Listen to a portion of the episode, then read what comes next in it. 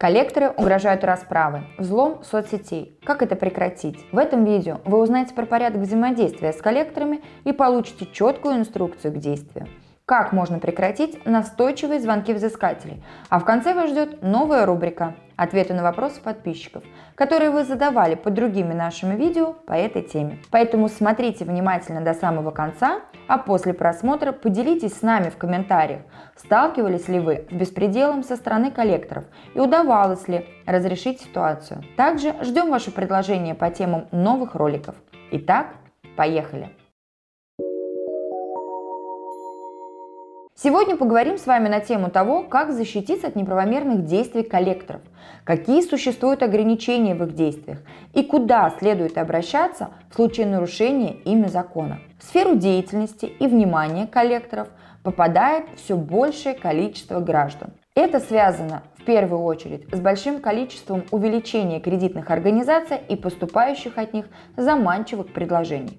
Однако немногие люди впоследствии в состоянии выплатить те суммы и набежавшие проценты, по которым было оформлено долговое обязательство. Все это приводит к тому, что в дело включаются коллекторы и начинают оказывать психологическое, а нередко и физическое давление на должника. А также известны печальные случаи, когда последствия такого давления со стороны коллекторов доходят до доведения до самоубийства. Кроме того, как правило, в сферу внимания коллекторов попадает не только сам должник, но и его родственники, друзья и знакомые. Именно с целью защиты граждан, которые оказались в трудном материальном положении и плюс к тому под сильным давлением коллекторов, в 2016 году был принят федеральный закон о защите прав и законных интересов физических лиц при осуществлении деятельности по возврату просроченной задолженности, дабы ограничить тот произвол, который происходил со стороны коллекторских агентств. Данный закон предусмотрел ограничения, условия и порядок деятельности коллекторов, поставил их под контроль государственных органов и установил наказание для чересчур ретивых. Давайте поподробнее рассмотрим, кто такие коллекторы и на чем основана их деятельность. Коллектор – это сотрудник специализированной организации, который занимается возвратом просроченных займов и кредитов граждан. Их деятельность заключается в том, чтобы убедить должника выплатить денежные средства. Но по факту зачастую коллекторы действуют грубо и жестко, переходя все возможные границы. Коллекторские организации не вправе применять к должнику какие-либо меры принуждения для получения долга. Такими полномочиями наделены только органы Федеральной службы судебных приставов. Судебные приставы-исполнители могут изъять имущество, наложить на него арест, выселить из жилого помещения и так далее. Коллекторской деятельностью же вправе заниматься только организация, сведения о которых включены в Государственный реестр юридических лиц, осуществляющих деятельность по возврату просроченной задолженности. Данный реестр ведет Федеральная служба судебных приставов. Сведения реестра являются открытыми и размещаются на сайте ФССП и самой коллекторской организации в сети интернет. Говоря об ограничениях, следует обратить внимание на то, как коллекторы могут с вами взаимодействовать. Коллекторские организации могут взаимодействовать с вами следующим путем. Путем личных встреч и телефонных переговоров, путем направления телеграмм, сообщений по электронной почте, либо смс-сообщений, почтовых отправлений – и здесь есть ограничения, а именно личные встречи и телефонные переговоры допустимы только в рабочие дни в период с 8 до 22 часов, а в выходные и нерабочие праздничные дни с 9 до 20 часов. При этом личные встречи допустимы не более одного раза в неделю. Телефонные переговоры один раз в сутки, два раза в неделю. Сообщения по сетям электросвязи два раза в сутки, четыре раза в неделю. Узнав основные правила взаимодействия, рассмотрим ситуацию, когда вам звонят коллекторы. Как себя вести и что делать. Для начала проверьте его полномочия.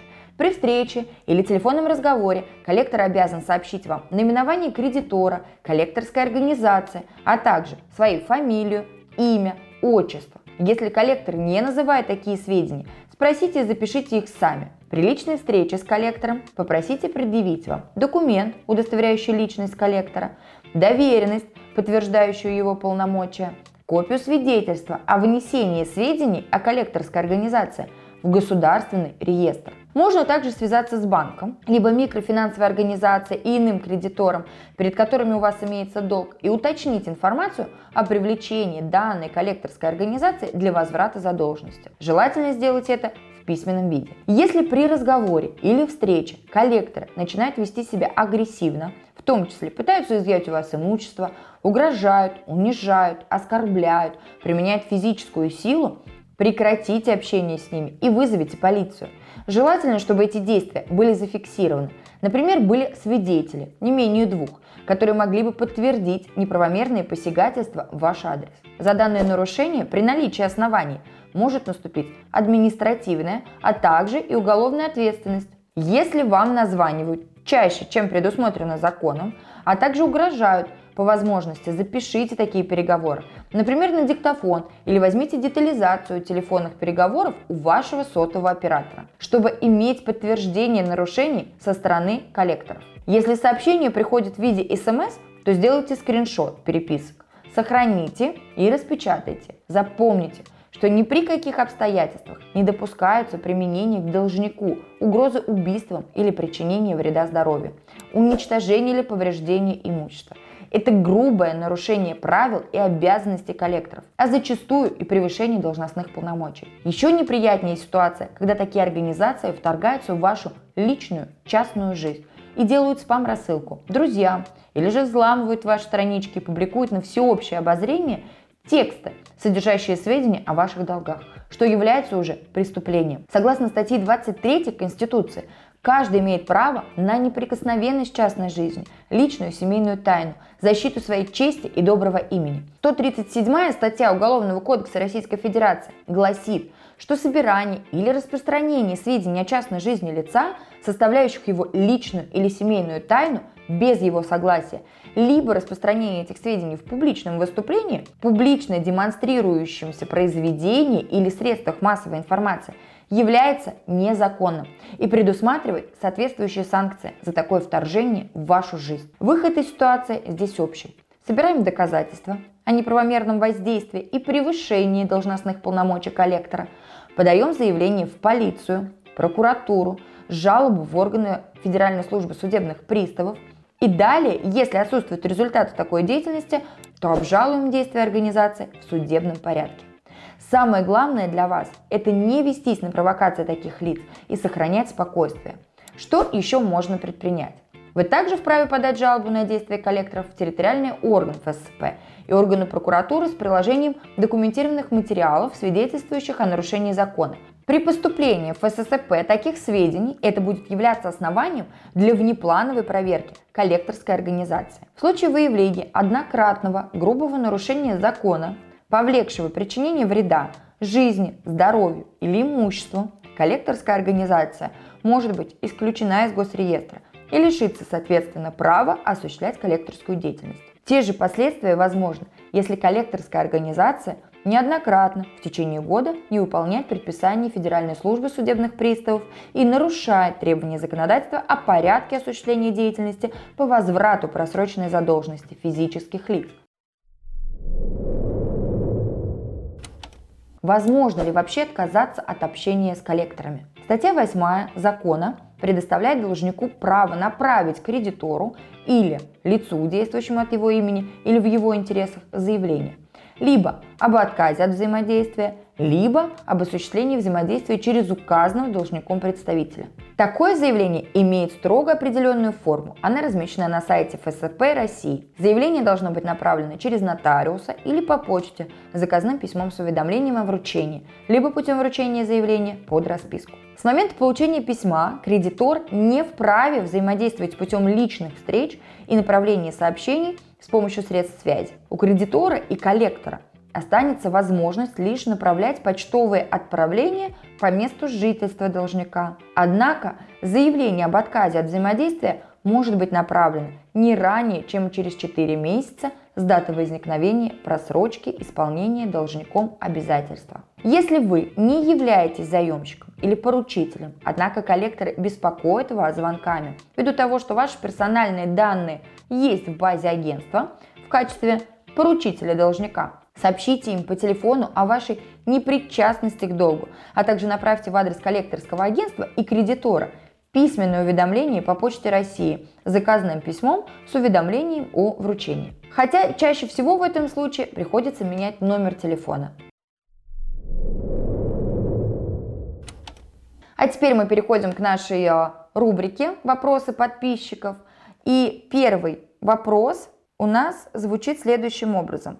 Не поддерживаю коллекторов и насилие, но я считаю, что если уж задолжал, то будь добр вернуть. А не можешь вернуть, нечего брать было. Живи по возможностям. Большинство же займов в России это не на что-то реально необходимое, а на всякие айфоны и прочую лабуду. Кто-то вон на свадьбу кредит берет. А, действительно, бывают такие ситуации, когда не совсем а, цель оправдывает средства, да, но, как говорится, судить не нам. И э, все люди, есть законодательство, которое все-таки, э, на что бы человек не взял кредит, поскольку коллекторы действуют одинаково, что на человека, который э, берет кредит на iPhone, с тем же успехом они оказывают психологическое и физическое давление на человека, который вынужден был взять, допустим, кредитные средства на э, необходимые нужды, которые, без которых он не мог обойтись для жизнедеятельности своей.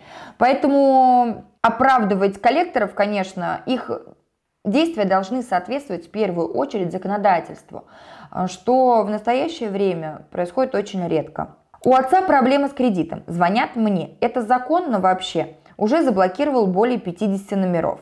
Это незаконно. В видео мы рассказали о том, что необходимо направить, соответственно, заявление как раз в то коллекторское агентство, откуда вам поступают телефонные звонки, с угрозами и постоянными обращениями о том, что вы не являетесь стороной по кредитному договору, вы не являетесь поручителем, вы не являетесь созаемщиком по данному кредитному договору. Соответственно, требования к вам предъявлены быть не могут.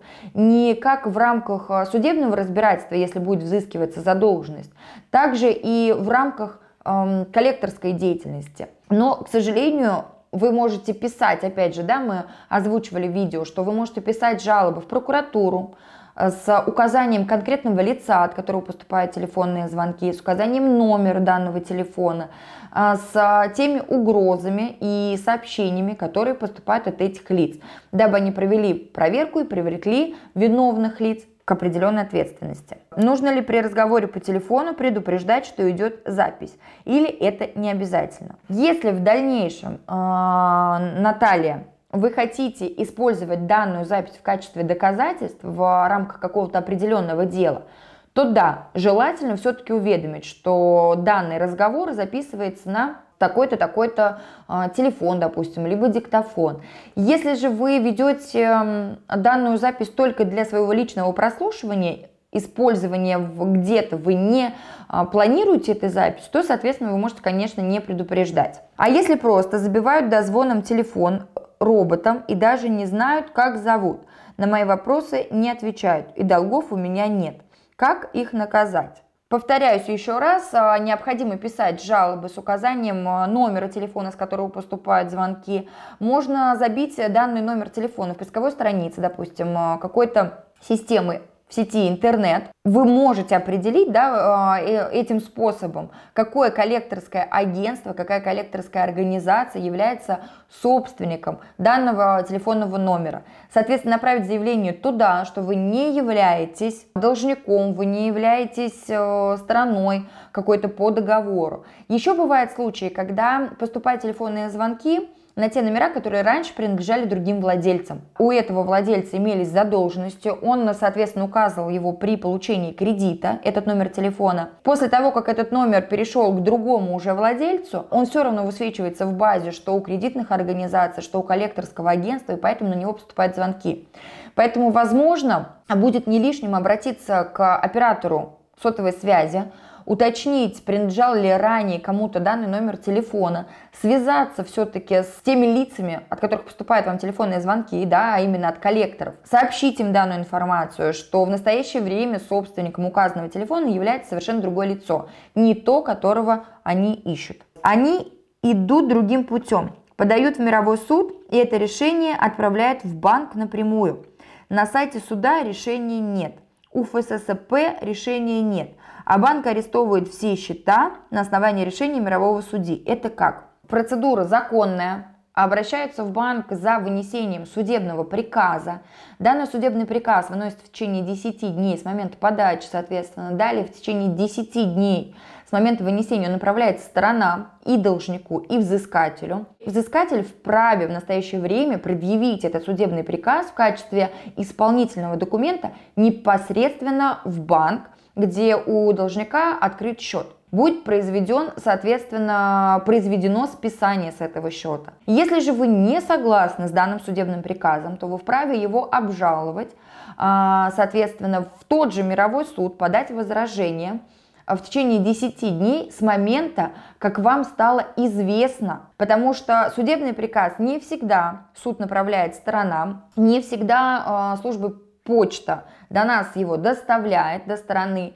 А, поэтому, если вам стало известно, когда у вас уже арестовали счет, то вы делаете выписку со своего счета, что в такой-то день были списаны определенные денежные средства. Эта выписка будет являться подтверждением того, что узнали вы о наличии данного судебного приказа только в, этот, в эту, именно в эту дату. С этой даты вы отчитываете 10 дней это срок, в который вы можете подать возражение на судебный приказ. Если вы его подаете в этот срок, соответственно, судебный приказ отменяется.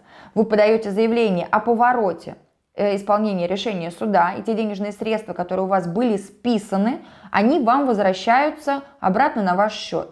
Далее взыскатель, здесь либо кредитор, либо уже коллекторское агентство, вправе обратиться с исковым заявлением а, в городской суд, если эта сумма да, э, крупная, если же нет, в мировой суд. Но уже будет э, происходить рассмотрение по существу. У меня на этом все. Поделитесь этим видео с теми, кому оно может быть полезно. А если вы до сих пор не подписаны на наш канал, обязательно подпишитесь и нажмите на колокольчик, чтобы не пропускать новые видео. Канал юридической компании Юрвиста ежедневно выпускает полезные информационные ролики на актуальные для частных лиц и бизнеса обзоры новостей, а также вебинары по различным правовым вопросам. Ну а если вы оказались в затруднительной ситуации и вам требуется грамотная юридическая консультация или услуги, вы знаете, куда обращаться. Наши контакты есть в описании к этому видео. Удачи и успехов вам и вашим близким. До новых встреч!